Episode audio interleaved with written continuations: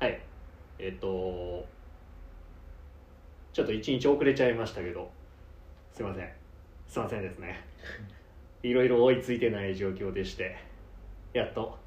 やっといろいろ整った？とまだ整ってないのかね。そうですね。あちょっと遅れちゃいましたね今回は。ー なんでだろうね。そんなバタバタしてるつもりなかったんだけど意外に2人って大変ですね、まあいろいろやることありますからね。すいませんお待たせしました。すみません本当に失礼しました。えー、でまあ今日ね早速 P 君。そうですね。T 君があの聞いてくれてるっていうふうにねはい、楽しみにしてますっていうふうに。分かってないですよって言われたんで、はい。あの急遽急遽というか あのちゃんと進めますんで。はい。あのねで今回のイベントに対してのちょっとオーダーも早速いただきましてはいありがたいですね。すごいポジティブなスタートかなというところで、えっと全然話変わるけどサッカー好きやっけ？好きだよ。サッカーやってたもん、サッカーサッカー。うん、見るのも好き？見るのも好きだよ。えあそう。そのえーそれスタジアムって話？それともテレビ？テレビテレビ。あーテレビのサッカー見るのあんま好きじゃないんだよね。あそう、うん何が違うんですか？なんかこうなんかこうウイニングイレブンの感覚になっちゃう。まあ、テレビは。俺ら世代はとね。そうそうそうそう。なんかウイイレやってる感じが。ウイイレの感覚に近くなってスタ実際のスタジアムはやっぱ躍動感あっていいんだけどね、なんか集中できないみたいなうん集中できないでもあれちゃうやっぱ野球やったらほら推しがあるやんチームまあそうだねそうだねだからサッカーでそういうチームがないだけとかじゃないもしかしたらうんまあそうだね。今そんなにベルディ川崎ぐらいですからね やっぱり、古いな。古いな。うん。うん時代がバレるけど、あのーそう。俺ねだから今日今日も朝試合を見てきたんよ。試合を見て出社するっていう、まあ、まあ週に2回まあ試合があるからさ。で朝でしょ？時差あるから朝。そう朝方。僕はもう生粋の青と黒の血が流れてるインテリスタなんで、はいはいはいはいもう本当にだって18歳の頃。ビーリビビーリああ俺の時はズラタンやったね。イブラヒモビッチと。あズラタンか。がインテルにいて、あえっと、ロナウド森あロナウドいたあねのロナウド。うん。がミランにいた。ミラノダービーを見に行ったんですよ。なるほどね。はいはいはいはいはでまあそうそのミラノダービーがいうん。チャンピオンズリーグの準決勝で当たるんですよすあごいそうなんだ。すごいえすごいね。イタリア復権へえうんそんなところまでイタリア勝ってんだね。しばらく見てないしばらく見てないでしょ、うん。だからそういう記憶やと思う。で俺らが本当に10代の頃って確かにイタリア強かったなっていう印象だけどさ、まあ今もうこう時代がこうねいろいろ変わってって、今イギリスの方がお金も出るしみたいなんで、うんプレミアリーグの方が強いし、で三笘とかも行ってるし、うん。ね、そっちの方が盛り上がってる感じあるんだけど実はうん。セリエなんや今。今、うん、やっぱこのカテナチオ。カテナチオだよ。もう伝統の、まあちょっとねその時代とは確かに変わった部分はあるのかもしれないけどでもこうやってねインテルお金なかったんよ。はいはで今も大して強くないんよ。いはい。はでも準決勝よ。い確かにねすごいよそのイタリアのカップ戦では今決勝まで上がったの。今日俺が一番嫌いなユベントスを倒して。おユベントス勝勝ちましたか？そう勝ちました勝ちましたで決勝です。リーグはちょっと危ないんだけど今いろいろ。でも結局その2つのコンペティションは行きそうな行きえそうな、チャンスがあるチャンスあるんだね。そう。だからまあ俺が何を言いたかったかっていうと、うん。やっぱり時間かかるよねと。チームがこうやって一回こうドコはいはいはい。ンドカンとどん底に行ってまあ言ったらインテルチャンピオンズリーグ優勝したのも、えー、10年前。十何年前。おだから、まあ、今回はき結構優勝した奇跡やけど。うん、まあね10年前はもう必然的に確かに行きそうな感じはある。まあそれでも奇跡か、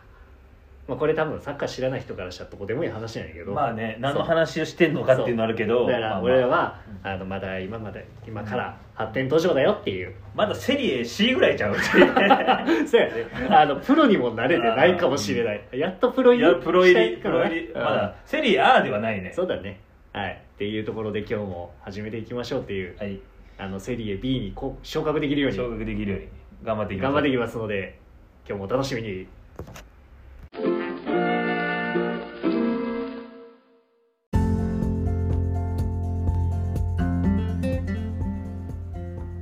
今回は、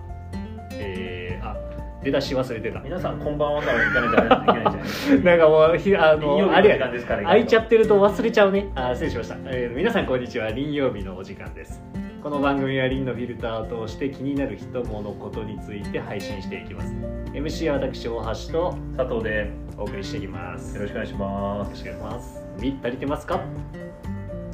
というところで、えー今回はね、えー自分が前職でもかなりお世話になったりとか、まあ、前職のこの1年間ですんげえお世話になった、えー革靴のブランドです。革靴のブランドというか、まあ、出会いのきっかけはあの僕革靴好きで結構その靴磨きうんうんをあの金に物言わせてやってもらうっていう、自分で、ね、磨くのが多分好きな方って革靴好きは多いと思うんですけど、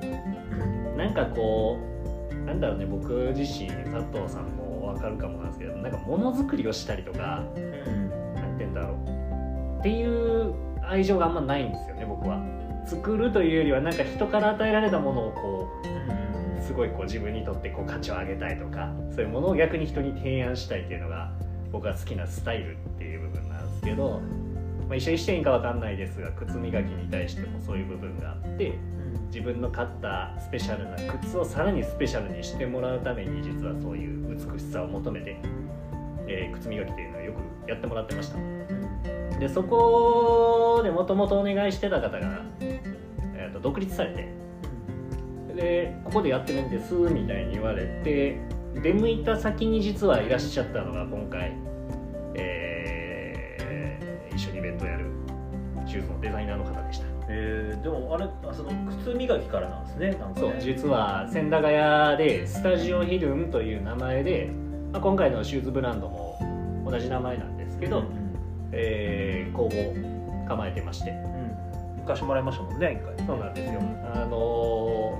ーまあ、僕もよく遊びにというか本当に飲みに行ってるのかちょっと分かんないんですけどまあもう修理歴なごめんなさいちょっと正式にあんま覚えてないですけどもう10年以上多分やられてるはずなんですよ。で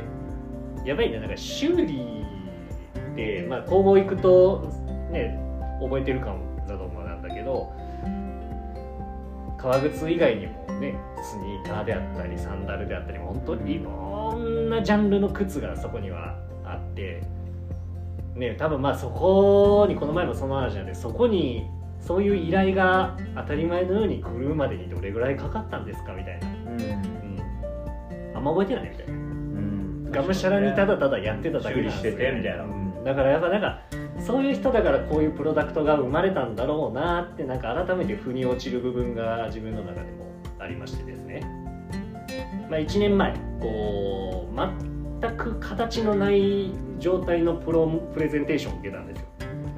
こんなことやりたいと思ってるんですよみたいな、うんうん。まさに僕らも一緒だったじゃないですか。うんうんうん。まあなんか何もねお店もなくね。自分たちではイメージできててもそれを人に共有するのってめちゃくちゃ難しくないですか？うん。でもその人から僕学んだ部分で良かったことってなんかその気持ちあ熱さは多分僕らも一緒だから伝わってるだろうなと思うんですけど、なんかワクワクしそうだなって思ったんですやることに楽しそうっていうかそこってやっぱ大事だなってなんか改めてこの文章が今回ブログをねたどりながらちょっと今回のラジオさ、えー、と撮ってますけど書きながら思い思い出したこと。うん。自分たちもそうだったじゃないですか。なんかどうやったらこれ伝わるかなで会社員の経験上こううまく言ったら伝わるかなどうこうだみたいなんてあるけどそれ以上に熱量ももちろんだけどなんかワクワク相手がする情景を描いてもらうっていうことを無意識になんかできてたタイミングが実は刺さって今回のね自分たちの形含めスタジオヒデンというブランドも生まれたのかなってなんかこう結構ずっとそのデザイナー佐藤さんっていうんですけど、えー描いてたビジョンだったみたいで、うん。でもなんかそれをね人に共有するのって本当に最初に戻ると難しいし形がない状態で伝えるのは難しいしそれがでもよく僕はあの逆に言うと楽しそうな姿その面白そうなことをやるんだろうなっていうところが共有できましたっていうところなんですけど、えーまあスタジオヒドゥンについてはこっちの佐藤さんはなんか今まだあんまり情報がほぼインプットされてない状況。まだそうですね。まだまあ明日直接ねまあ,、うん。あの佐藤さんにもねお会いしてはいて、まあ、前回はねどちらかというと顔合わせっていう程度だったのでそうだね。まだ全然こう、なんて言うんでしょう何もこう情報のない中でねこうやってるわけですけど。そうですねでもなんか、まあ、いろんなこうブランドの僕もやっぱりまあ革靴のブランドっていろんなブランドもともと取り扱いさせてもらっててやっぱ思った時になんかその靴修理からやられてるっていうところがすごくいいなというか多分なんて言うんでしょうこうまあこうこの間も違うブランドのデザイナーもアルバイトで靴修理してたとか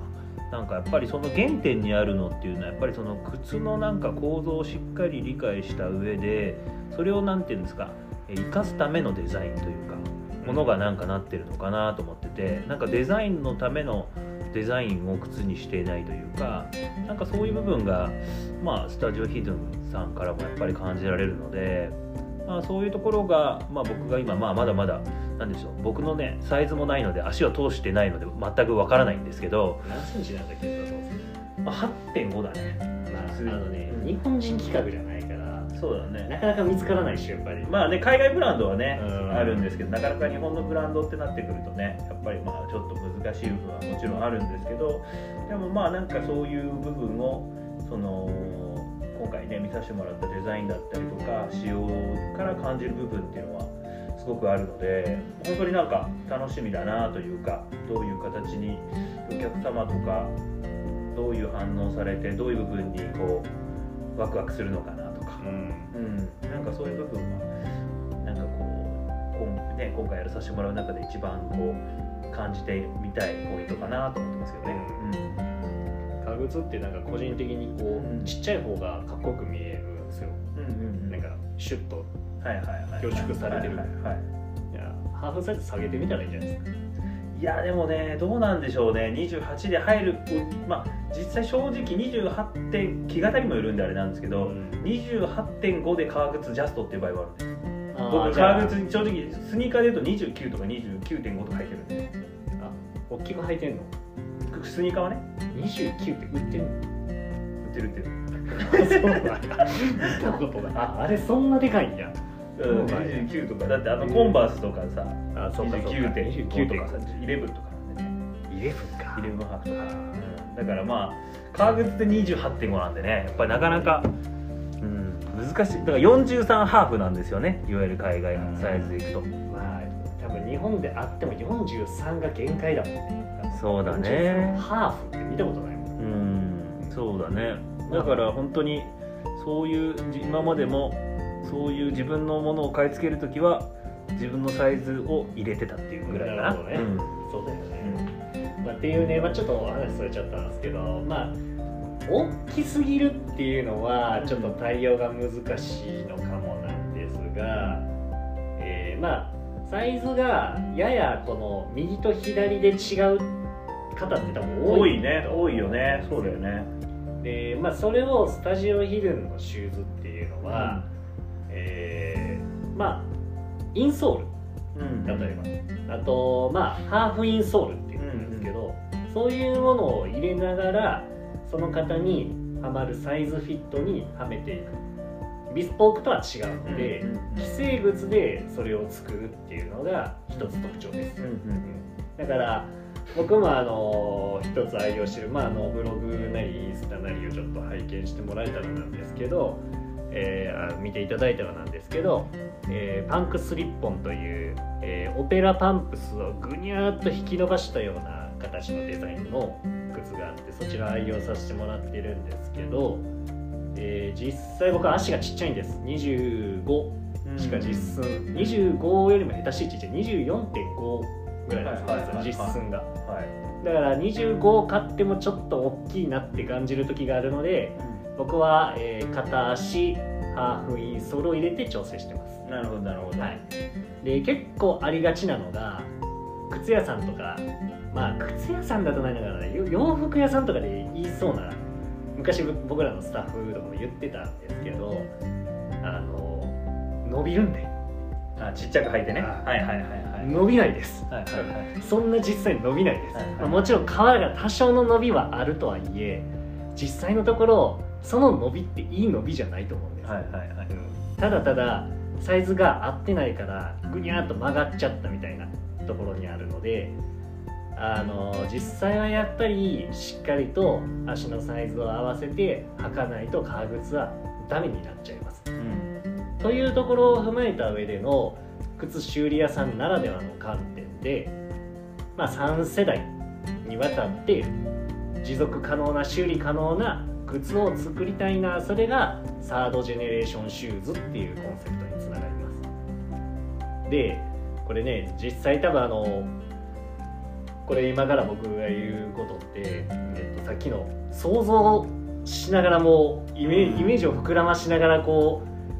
うね話をまとめてても、まあ、ラジオってそういうのが特徴っちゃ特徴なんですけど、ね、革靴知らない方からするとすごい難しいかもなんですが革靴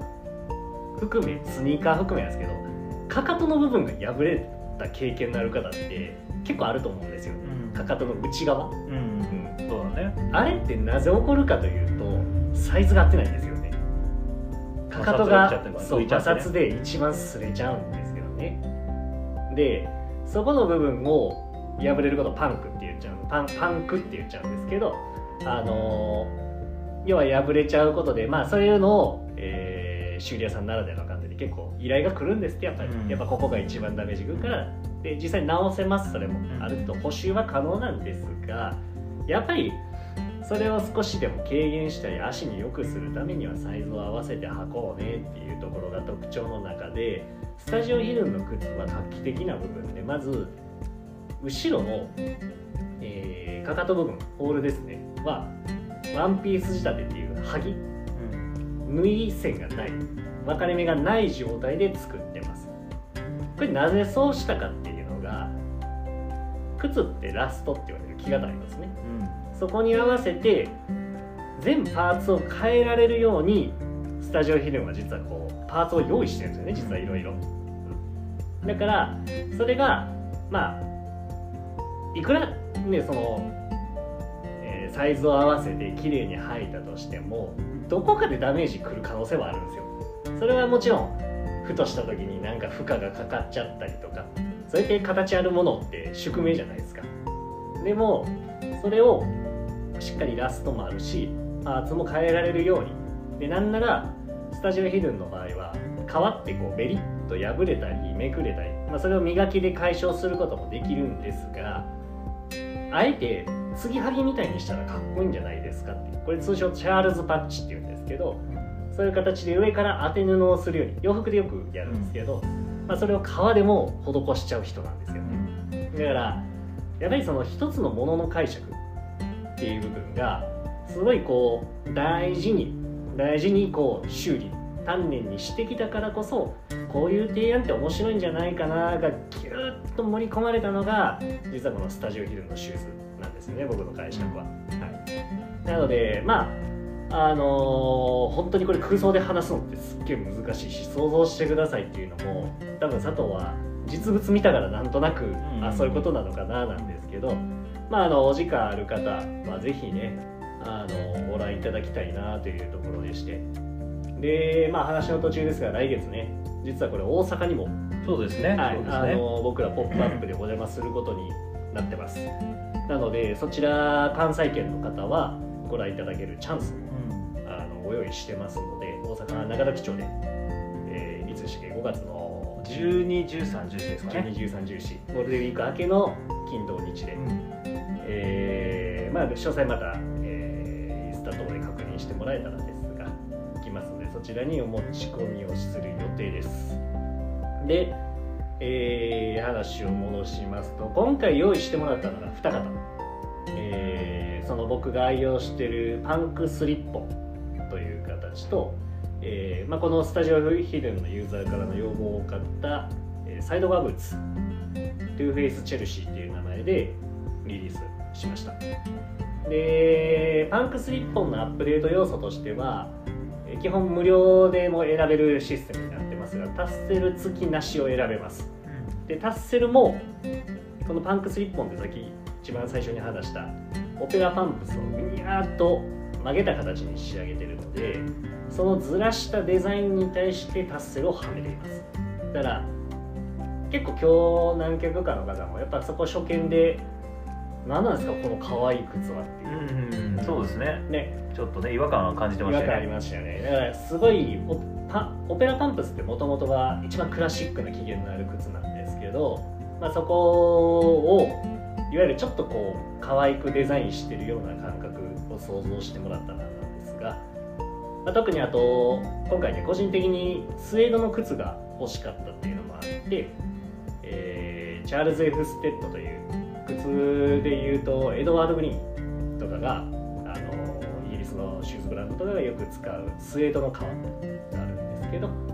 そちらも3色選べるようにご用意している部分のその1色ベージュっぽいカラーをそのオペラパンプスにはめたので、まあ、それが余計にこう可愛さを際立たせてしまったのかもなんですが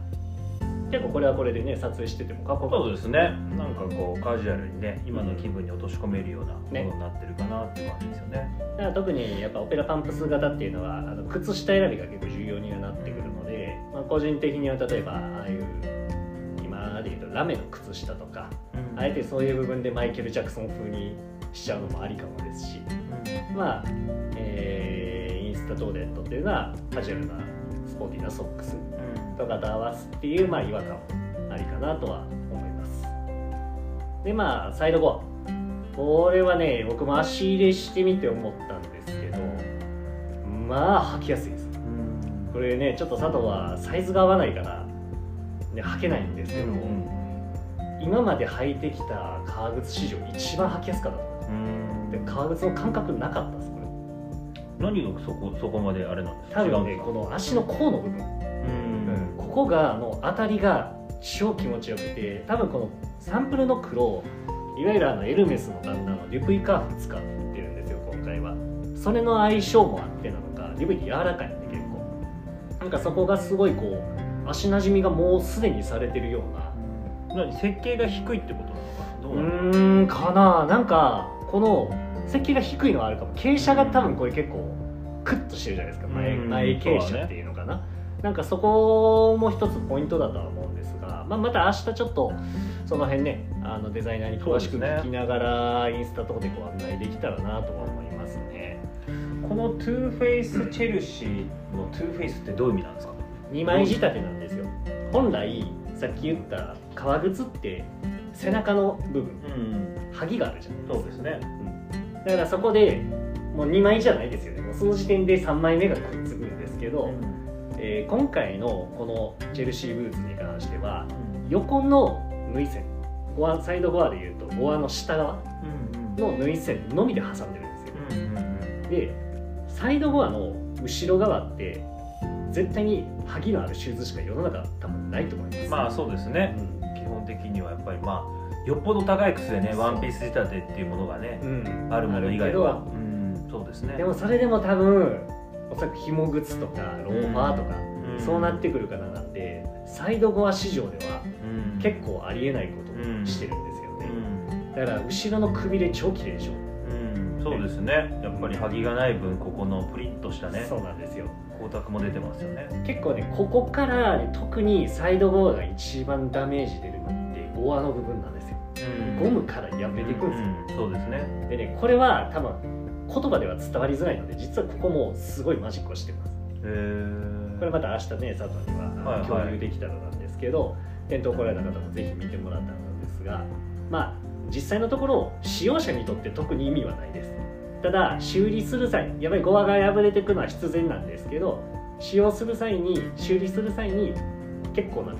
あのからくり。なるほど。すごい綺麗な仕様で直せるで直せるからっていうんですよね。なるほどなるほど。ここもすごい特徴かなと思う部分で、まあ、今の質問の答えとしてはそのやっぱり2枚の革で使って包み込むデザイン。これがもしかしたら履きやすさに何か影響してるのかもしれないだからこれは多分やっぱなかなか言葉ベースでは難しいけど想像しながら実際のものを見てもらうといろんな解釈が取れて面白いのかなとは思ってます。はい、まああの基本的にだから商品に関してはこの2つの中から先ほど言ったスウェードのチャールズ・エフステッドから3色、えーブラックの表側からはデュプイのブラック。こちらを選んでいただいてパンクスリッポンで、えー税込み11万、えースウェードじゃない、えー、とサイドバーのブーツで、えー16万5千円ですね。税込みの価格でご案内してますの中で、えー明日から3日間はデザイナーの佐藤さんにも在庫していただきます。なので、まあ、そこでしっかり足フィットを合わせながら見ていただくっていうところがお,、おすすめかなと。でえーまあそこまでかからないかもですが基本1時間枠ずつぐらいで見てもらった方がいいかなだと思うんで、まあ、もし気になる方時間にちょっとあれなかあの余裕持ちたい方は事前になんか DM 等でいただけるとありがたいかなと思います。そちらで枠を設けますので。はい。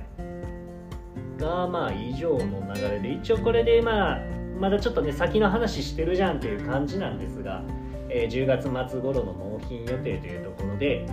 えーご案内をさせてもらえたらかなと思うんですがまあ実際ね去年実は我々もこうあ前職でやった時にと比べると、えースリッポンは1万5000円ぐらい値段上がってるのかな。うん。はい。なるほど。なんですよ。で、まあ、それは初めてなんであれなんですけど、えーまあ、これはね実際まああのインスタでも書いたブログで書いたのかななんですけど、まあ、僕ら今関わってる、まあ、前回のリトルプレスさんもそうですし、大使のコトルさんもそうですし、はいはいはい。まあやっぱり今はこう当たり前に見れてる環境とか、まあ、まだね実際安くはないものたちですけどねまだ買えるじゃないですか、うんうん。でもこれがもちろん価格っていうのもなんですけど当たり前じゃなくなるタイミングっていうのが僕は来るんじゃないのかなっていうのが自分たちが無意識にピックアップしてる人たちなのかなって僕は思ってて、なんか結局どういうことかっていうと、ね、やっぱりどんどん上のステージを目指してる方々が多いので、このタイミングで見れてること自体がすごい奇跡かつ貴重なのかなって僕は思ってます。だからそれって値段以上のものが返ってくると思うしまあ実際ねもちろん価格の話で言うと今年買ってたものが来年値上がりしました。なんか得したみたいな気分はありますよね。うん。うんだからまあそういう部分ももちろんなんですがまあ23年後、まあ、さらに言うと10年後なんかこういう人たちがねあ本当にすごいステージに行ったなっていう時に改めてそれを体感できてた奇跡ってなんかお金に換えれない価値ありますよね、うん。だから僕らはだからそういうものを、んなね人物ことを含め提案共有していけたらなっていう部分があるんで、まあまだ実際ねリンは余白だらけなんでうん。たくさんの人にね本当に来てもらえたらっていう部分ですけどあのーぜひねちょっと怖いもの見たさで冷やかしも含めても全然いいので見てもらうとなんかそれを超える、ね、ワクワク感伝えられるんじゃないかなと思うので、まあ、今回のスタジオヒルンなんかもまさに僕はそれかなと思ってます。うん。いかがですか？いやでもそうですね。なんかまあえっとなんて言うんでしょうね。その実際にやっぱりまあ僕らで言うとやっぱりデザイナーが来てくださったりとかやっぱりこの通常味わえないようなやっぱりなんていうんですかこう非現実感というか普段やっぱりなかなかお客様とデザイナーが直接こうコミュニケーションを取る空間っていうのも今結構限られてきてんじゃないかなっていうふうに思うのでやっぱそういう中で直接そういう